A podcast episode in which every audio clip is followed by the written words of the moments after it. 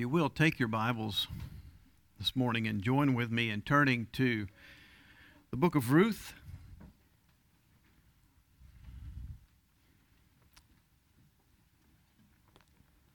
We will continue our study through this wonderful book. I hope it's been a blessing to you to see the glorious gospel in this small Old Testament book. I'm going to be reading today from Ruth chapter 4, verses 13 through 17. Ruth chapter 4, verses 13 through 17. This is God's holy word.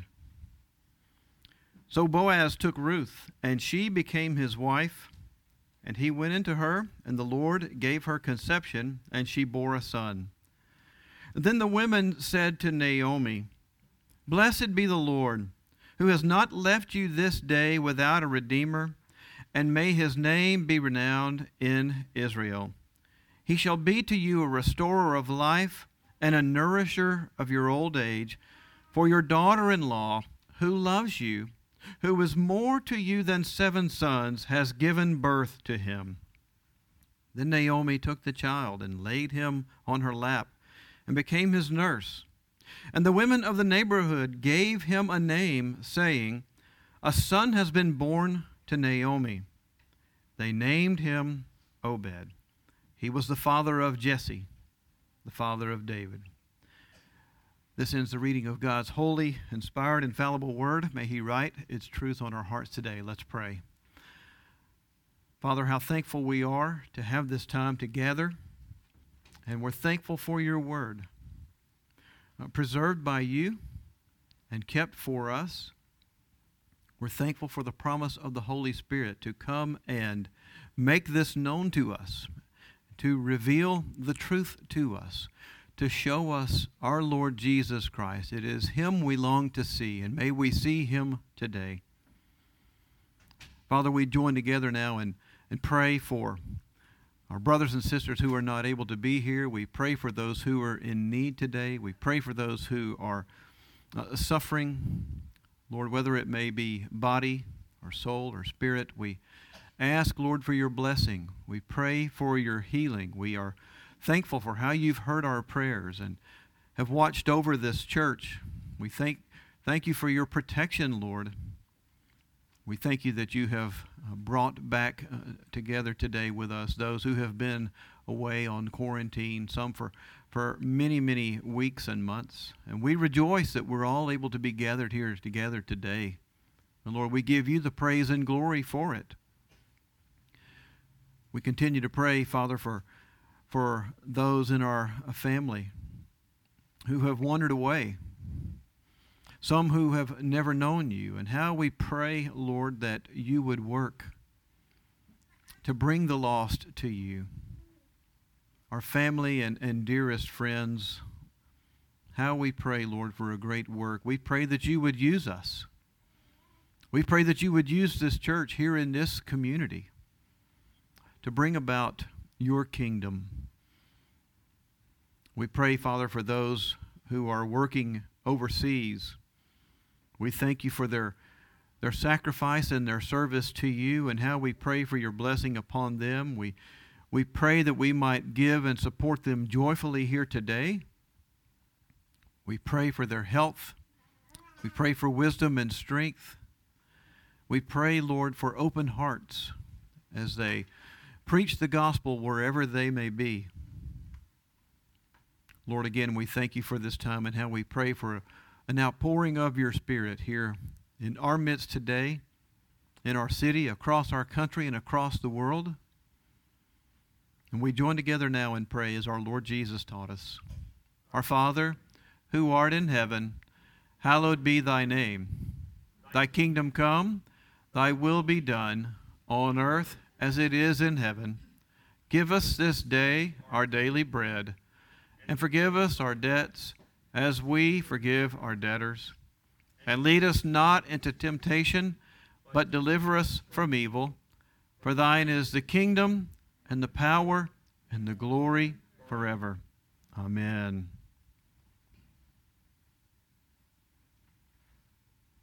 our daughter Madison has been married for almost a year. In fact, next Sunday, uh, correct me if I'm wrong, is her one year anniversary. So, as potential grandparents, sometimes the conversation will come up. Uh, usually we bring it up. So, uh, have you thought about, or are you talking about, thinking about, you know, maybe one day starting a family? Uh, and you know, we yeah, we're we're thinking about it. We've talked about it. Hey, no pressure. We we are just curious. We just want to know. And then sometimes that will segue into the name conversation. And you guys know me. I always bring up, you know, Woodrow, Agnes, names that were popular maybe 40 or 50 years ago. And if you have that name, I'm sorry. I'm not trying to pick on anybody. But I, am throwing these things out knowing that Madison's going to roll her eyes at me. We have in our text a list of names. Um, and one is still very popular today, isn't it? David. One that is maybe not as, but still somewhat. We hear this name, don't we, Jesse? And then there's one that's even less so, but I do recall uh, knowing a man named Boaz when I was growing up. But have you ever heard of someone named Obed? I've tossed this out to Madison, just, you know, hey, uh, what a great name. It's a shame that there are no Obeds today, are there? Not that I know of. Now, I'm hoping that all of you will tell your friends and neighbors about this sermon. Maybe our people on the internet will get this thing sharing around. And in 20 years or so, everywhere we look, we'll see Obeds like we see Davids and Johns and, and Matthews today. Probably not, but I can hope. Obed. Probably in, in, the Hebrew pronunciation, it should be obeyed, but since we have known him for years and years and years as Obed, that's what I'm going to call him today. And as we come to this section of Ruth, uh, we see here a great emphasis not only on the, the birth of this little boy, but the giving of his name.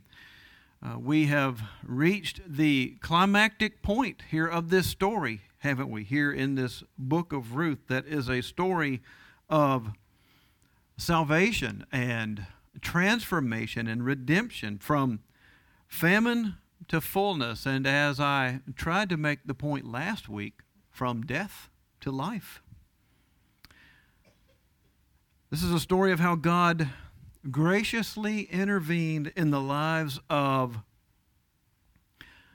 a relatively obscure older lady uh, and a, a seemingly uh, unimportant peasant refugee and a, a kind but childless man to save them not only from their current situation but from eternal hell.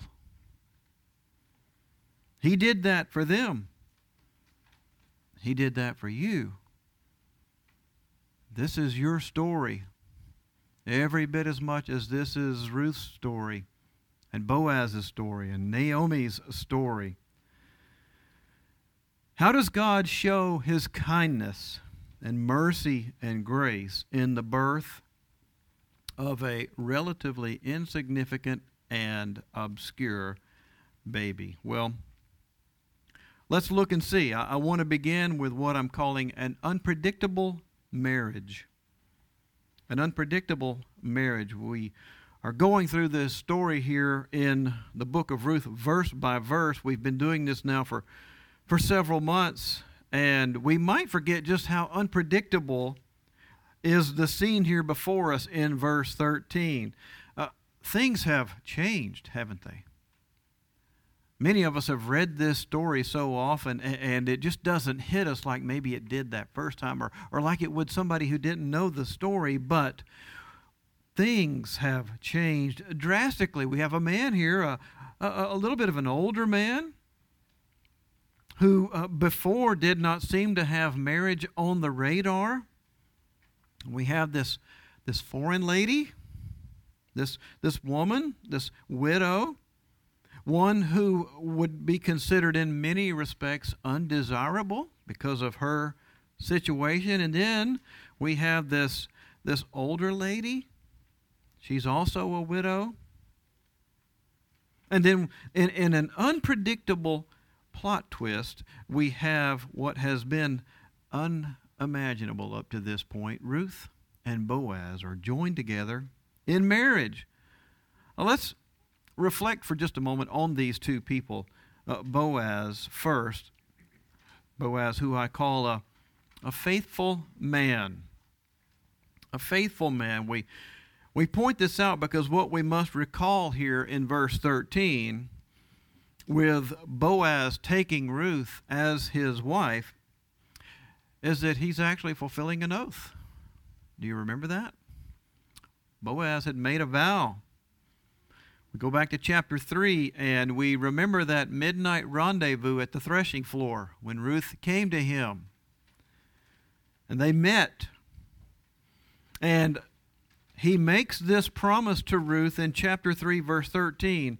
But if he, that is the other potential redeemer, is not willing to redeem you, then as the Lord lives, I will redeem you. Lie down until the morning. So, what I want us to see here is that we have a man who is not just taking a woman to be his wife, but he is fulfilling a vow that he has made to the Lord.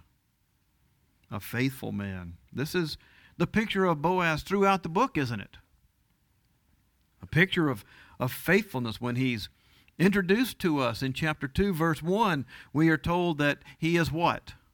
a worthy man. Now, now that means a lot more than we think of today when we use and, and hear the word worthy. Uh, Boaz uh, was a mighty man of valor.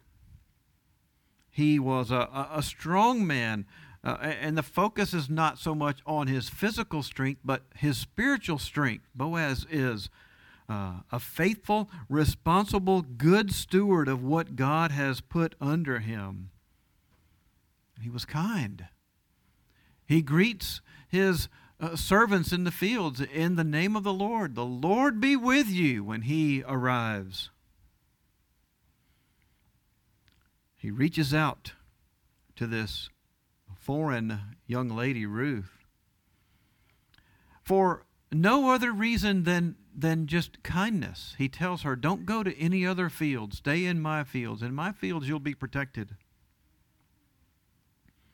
And even before we get to verse 14 in chapter 4, Boaz is a blessed man, but no wife, no child. And, I can't help but wonder if Boaz, maybe as he was trying to fall asleep at night, would often wonder, will, will I ever find someone? Is, is, is there someone out there for me? Maybe we, we don't know, but if he did desire that, we never see in Boaz any frustration, any discontent, any disappointment. But we see a man here who is rock steady in his faithfulness to God and God's Word. This is his reputation in Bethlehem. And so I, I just want to point out to you husbands, maybe future husbands. I think there's a, a word for us here. What qualifies us to be husbands is to be faithful to God, to His word, to our wives, to our families, to our churches. And for Boaz's faithfulness, we see that God blesses him with a beautiful wife, and this wife is Ruth. And so let's Let's consider Ruth here just for a moment, and I want to do so under the heading A Submissive Wife. A submissive wife. Now, you might think, oh, Brother Randy, you need to hold on right there. We don't use that word anymore. We don't say submissive and wife. That's no, no, no, no. This isn't the 1800s. Don't uh, throw the patriarchy at us, please. We don't need any more of that uh, barefoot and pregnant and whatever that people, you know, think when, when they hear that word.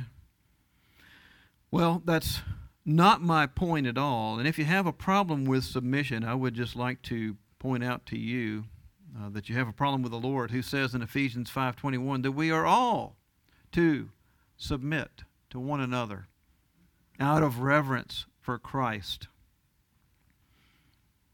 The main point that I want us to see here is, is not so much Ruth's submission to Boaz.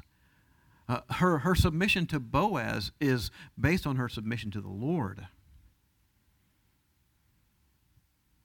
What we must see is that Ruth's submission throughout the story begins there. Uh, if you think back with me, and I'm going to refer to chapter 1 quite often because things have come full circle now, but in chapter 1, verse 16, uh, uh, Ruth says to Naomi, For where you go, I will go, and where you lodge, I will lodge.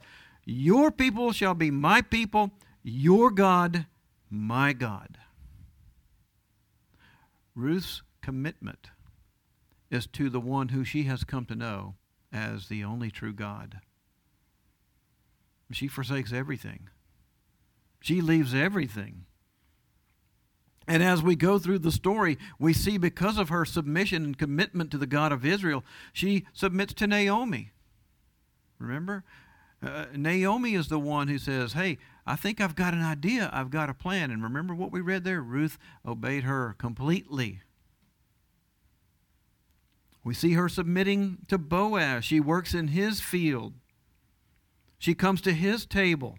She comes and, and lays at his feet and refers to herself over and over throughout the story as your servant. And she waits for him patiently as he gathers the elders of Bethlehem and takes care of all the legalities. And what an incredible change of status has taken place. I don't know if you've noticed this in the story, but Ruth has gone step by step by step from a foreign refugee to a servant to a, a, technical word that we could translate maybe as maidservant. When she comes to Boaz, basically she's saying, Hey, I'm interested and eligible. And now a wife. Do you see what a beautiful progression? What God has done for this wonderful woman, the Lord rewards her with a most unpredictable marriage to a to a wonderful man. How, how can such a wonderful wedding day like this come about? Well, we point out the faithful man Boaz and the submissive wife Ruth, but these two could have never been brought together without the work of the sovereign God. Sovereign God. It was the Lord ultimately who brought them together, who was working behind the scenes in ways that, that aren't always evident in the text to ensure that this woman and this man would come together. We're reminded of God's word from Ephesians 1:11 that the Lord works all things according to the counsel of his will. And similarly in Romans 8:28 that for those who love God, all things work together for good. But what do we mean by all of this? Are we saying that God is working to bring about my happiness? Well, maybe. Not necessarily. As we wind toward the end of the book of Ruth, we see that God has something much, much, much bigger than Boaz's happiness and Ruth's happiness in mind. The Lord can see it all. He can see everyone. He can see the past. He can see the future. He knows where this is going. And with all of that in mind, we, we see here that it's really not so much about Boaz's and Ruth's happiness as much as it is God blessing them. Not only here with this marriage and with this child, but in fulfilling his purpose to bring to his people a great king. So we must say that whatever it is that we are considering here today, if we're not happy, if it's relationships, if it's uh, your marriage or, or the lack of a marriage or, or whatever it may be, it's not about your happiness as much as it is how God is using it for His kingdom and for His glory. Those of you that are married, like Boaz and Ruth here have gotten married in this story, do you think of your marriage in those terms? The, the big question is not, well, you know, I'm not sure she's really making me happy. I'm not sure he's making me happy. The question is, what is God doing in our marriage? How is He using it for His kingdom? What great, great things God did with this marriage. This is not just a man who's now happy. He's found someone, not a woman who was going to be destitute. Okay, great, she found someone. Those are those are temporary temporal fixes as is marriage, in case you've forgotten. Most likely, Boaz and Ruth probably did not know about King David. After all, they were his great grands, and Boaz is already a little bit older. But we must see that the real story here, something that the writer will not let us get away from as this, this genealogy is continually put here for us at the end of this book. that the real story here, the very reason that we have this book is not primarily a love story about Boaz and Ruth, although that's very helpful to us and it's very beautiful and we appreciate it. But the real story is of a faithful man and a submissive wife who entrust everything to God regardless of outcome. And we can see that in their life before they're ever married. So, we move on from this marriage to an unexpected baby, from an unpredictable marriage to an unexpected baby. Uh, unexpected, I know when uh, a woman is pregnant, uh, she's carrying this child for the nine or so months, whatever, what do we say? She's expecting, right? It's one of the things that we say is that a, uh, a woman is expecting, a mother to be. But we would certainly agree that this is a most unusual, unexpected outcome for Ruth and Boaz, right? I mean, if we go back just a little bit in time, we don't have to go very far. Uh, obviously, there's nine months here that have been condensed in a, in a short amount of time by the writer. But before the wedding day, we don't have to go back very far, and this is not even on their radar them getting married and them having a baby is something that probably would have never crossed their mind. It was in their wildest dreams. Just maybe six months or so before the wedding, Ruth is not even in Bethlehem. She's still in Moab, and now here she is, a wife and a mother.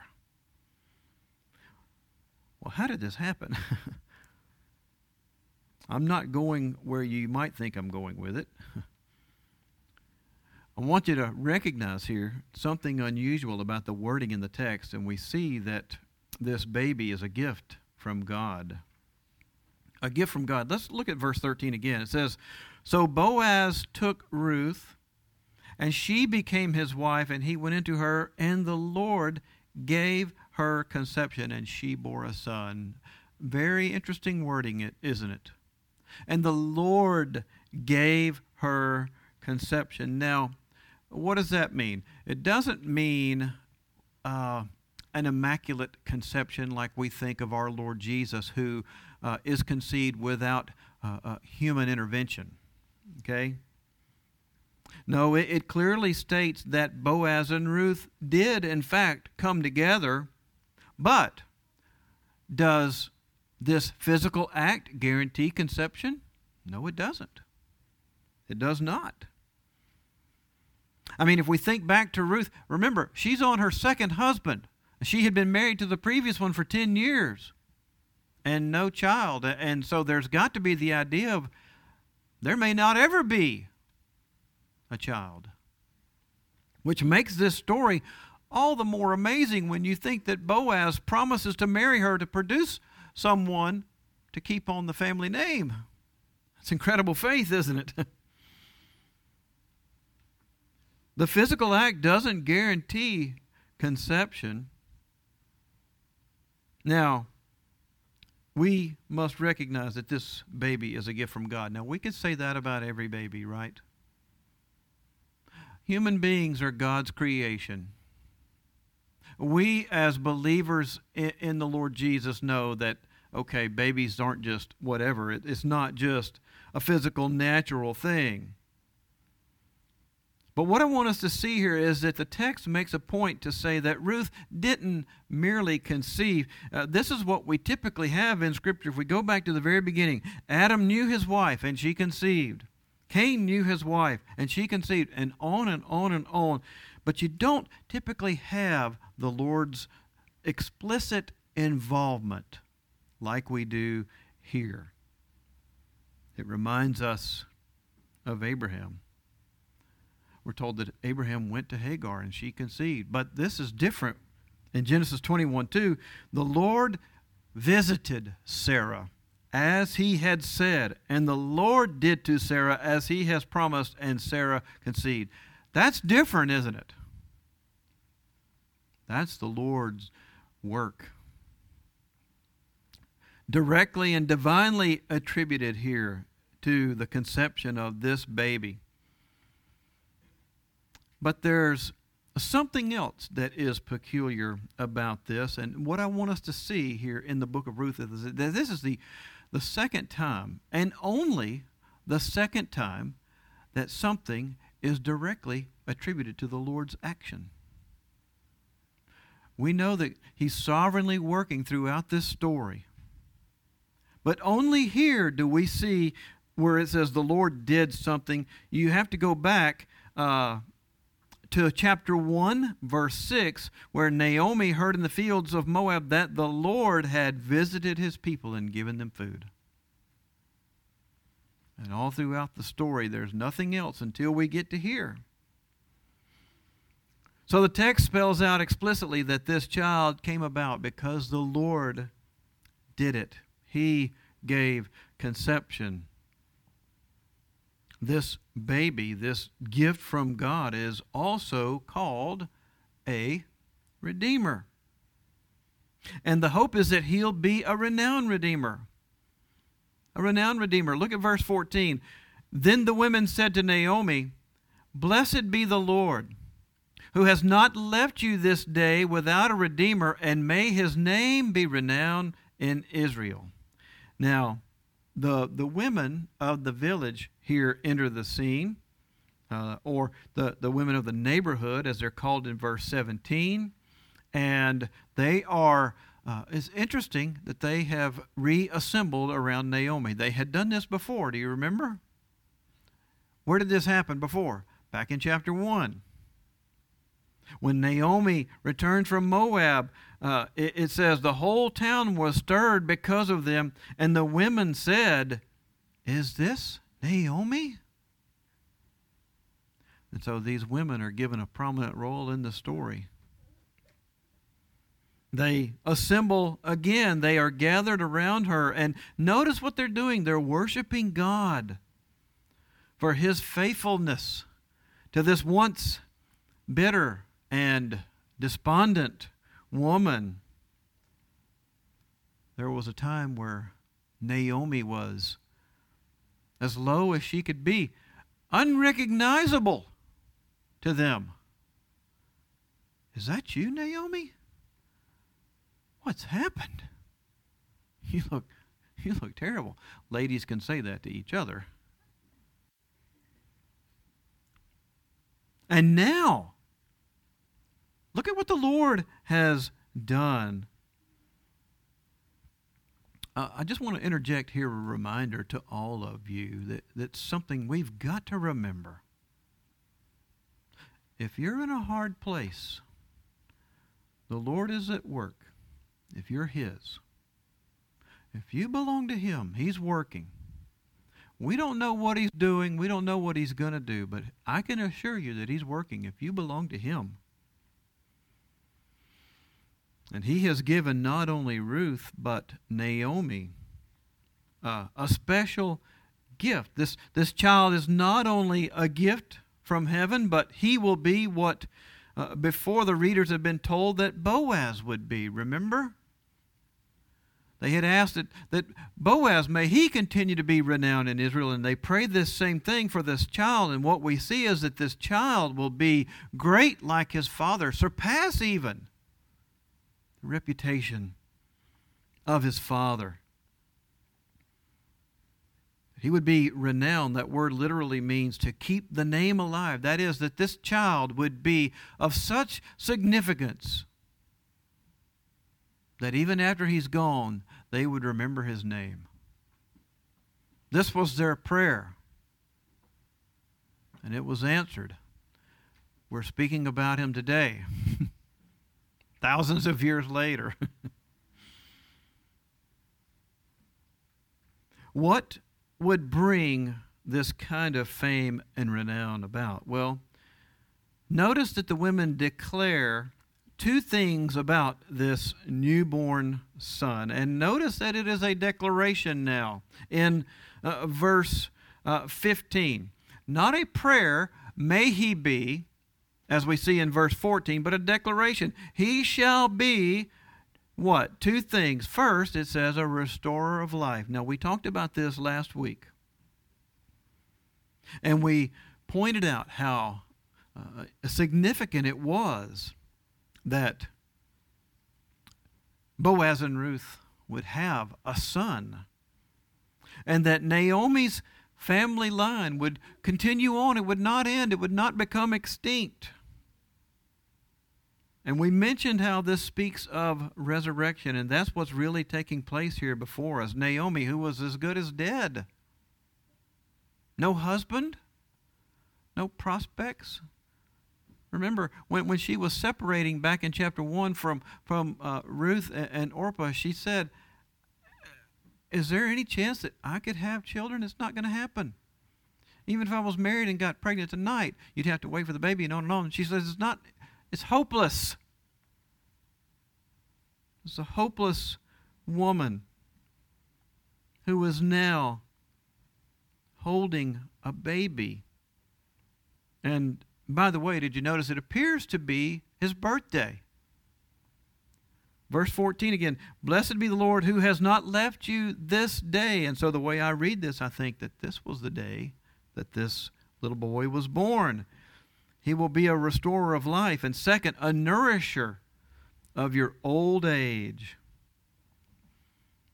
What we'll see as we continue on with the rest of this text is that Naomi will be taking care of this little boy who will one day take care of her. Isn't that a great provision from the Lord?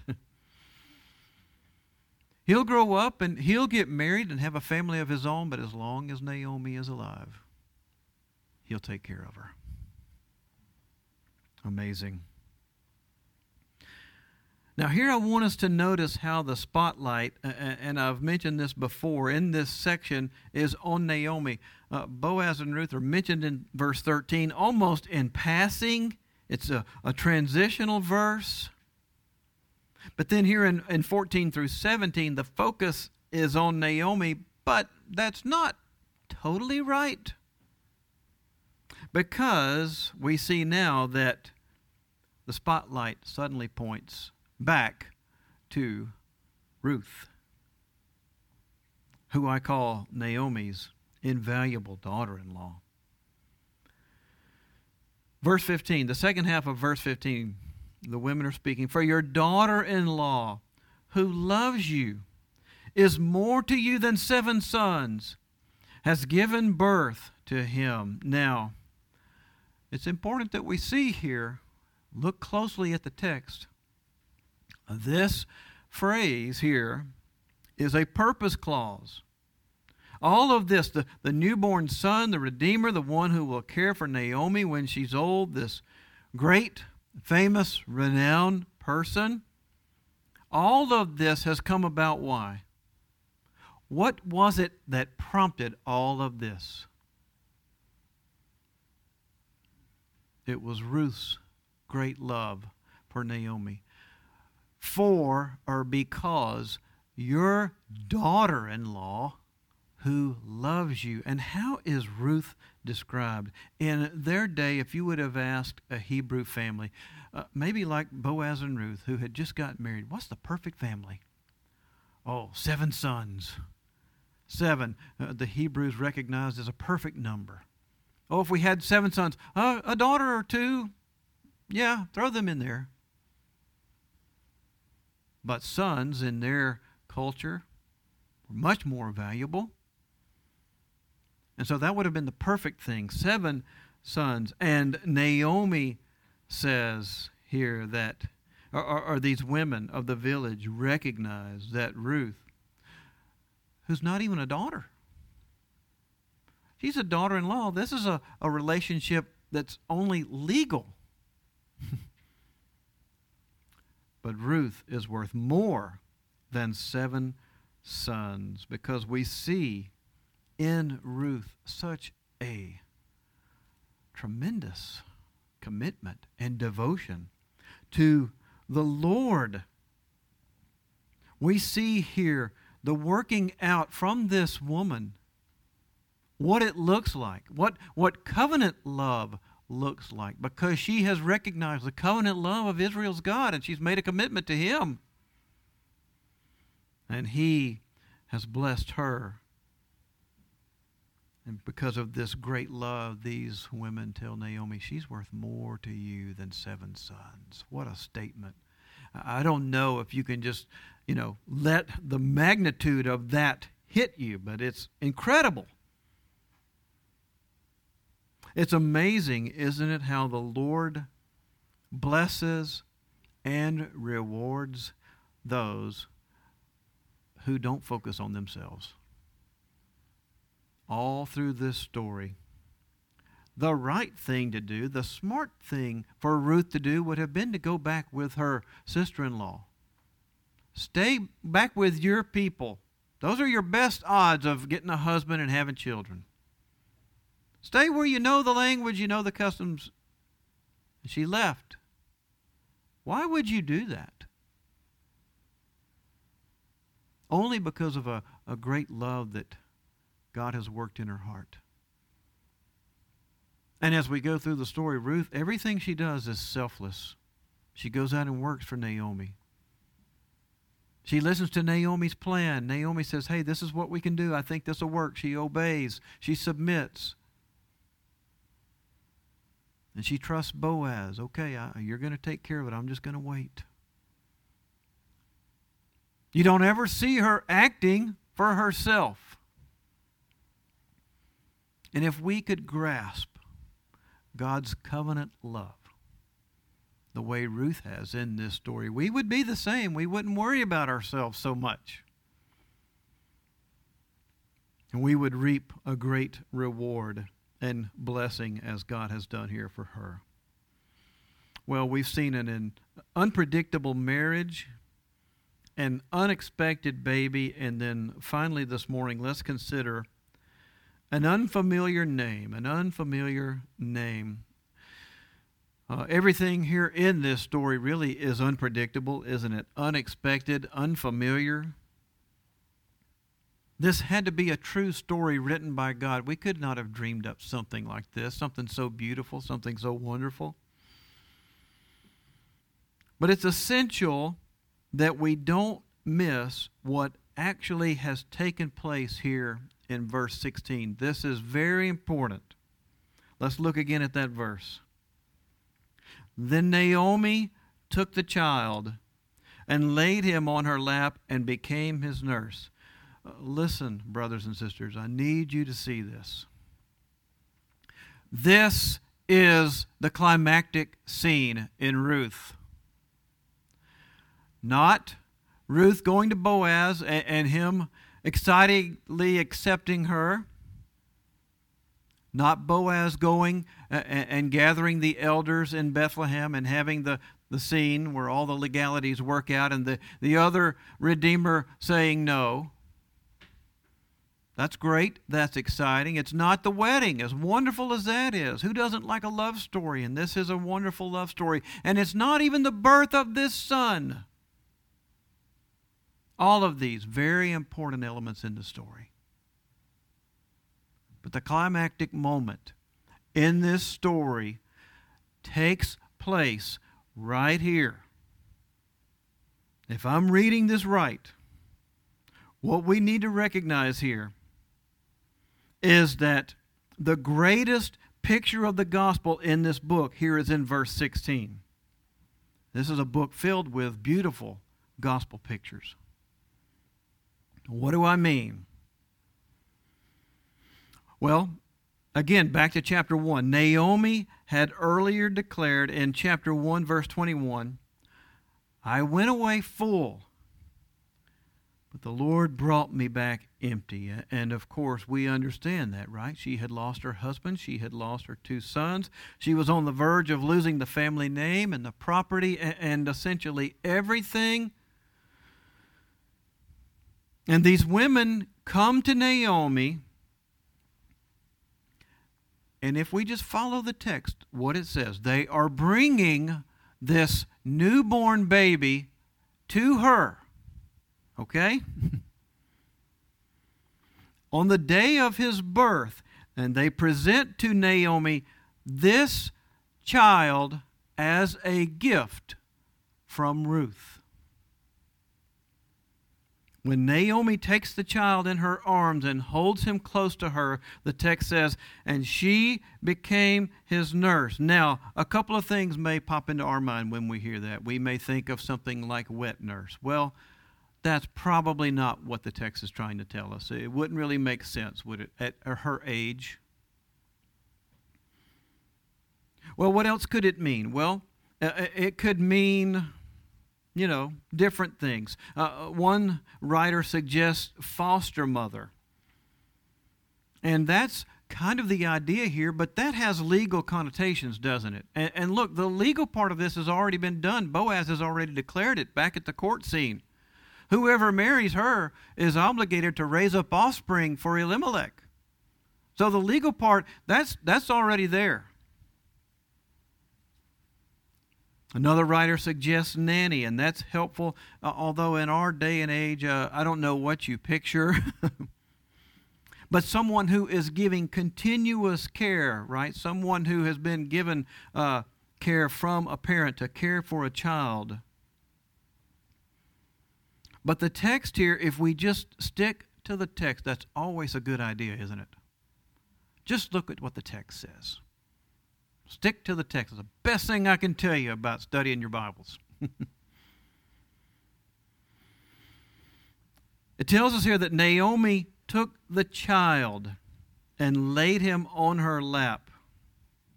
Now, the word here that is used for child is the same word that was used back in chapter 1, where we were told that Naomi lost her two sons. We might say that they, they, they laid this boy on her lap. Uh, chapter 1 Naomi lost her two boys. I don't think that's too unordinary. My mother, at, at her age, and me at my age, she says, That's my boy. But what I want us to see here is that because of this incredible love that Ruth has for her mother in law, Naomi is getting something she never would have dreamed of. The Lord, who she said had uh, brought her back empty, she went away full. The Lord has acted, has given her this baby. And the best way that I think we can translate this is that Naomi is going to be Obed's mom. Ruth is going to be the mother. She and Boaz, I think they're, they're going to be right there. These families are typically in, in that culture, in that time, close anyway. It's not like Ruth is never going to see him.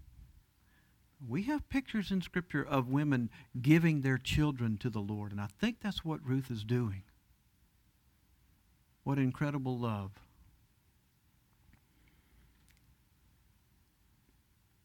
We have here a picture of a woman who has lost everything, who has declared that she is under a curse from God, who suffers greatly, who is deep in the, the innermost parts of her soul feeling bitter, suffering.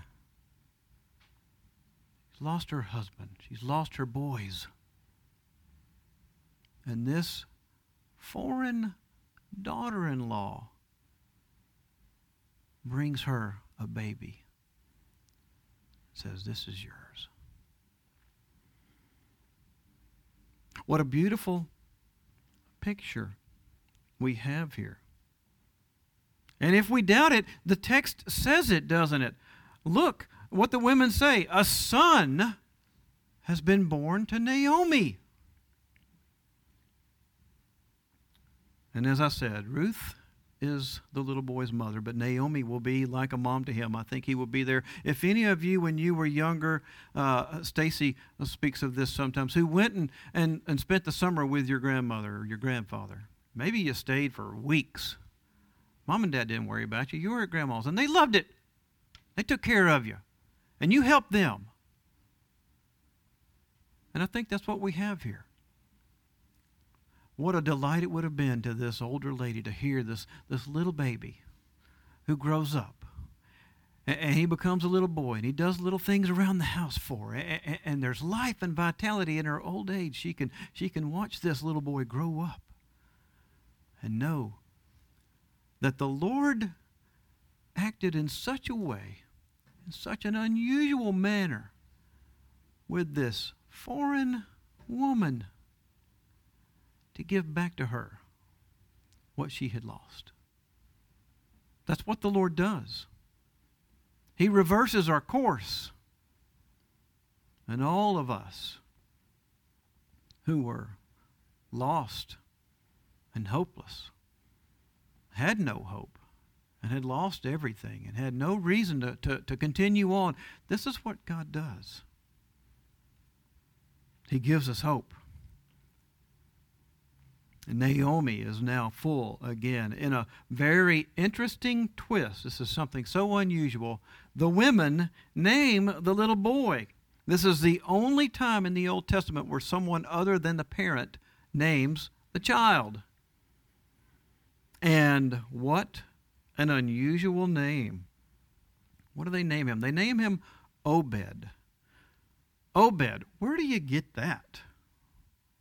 Well, my hunch is that they looked around at what they saw happening. And they named this little boy Obed, which means one who serves. One who serves. Obed, sent by God, a gift from God to a mother whose life could be best described as one who served. Yeah, yeah, the text is, uh, the, the, the prayers of the women is like, may he be like his father. They essentially name Boaz after his mother, or, or Obed after his mother. One who serves. He will be a man of, of fame and renown and raise up a royal line from which Israel's greatest king would come. He would serve not only Naomi, but all of God's people.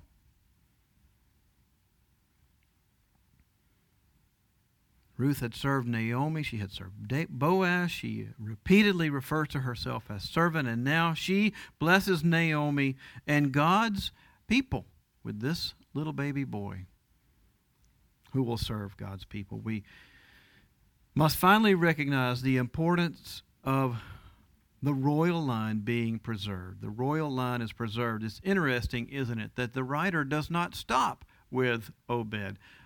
Uh, this is really the, the culmination of the story. Can't we stop here? And the writer does not simply say they named him Obed. No, just to remind us that the point of this book is not just to tell you a really cool story. He continues, He, Obed, was the father of Jesse, the father of David.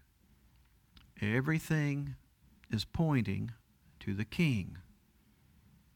Israel's great king, the royal line was preserved.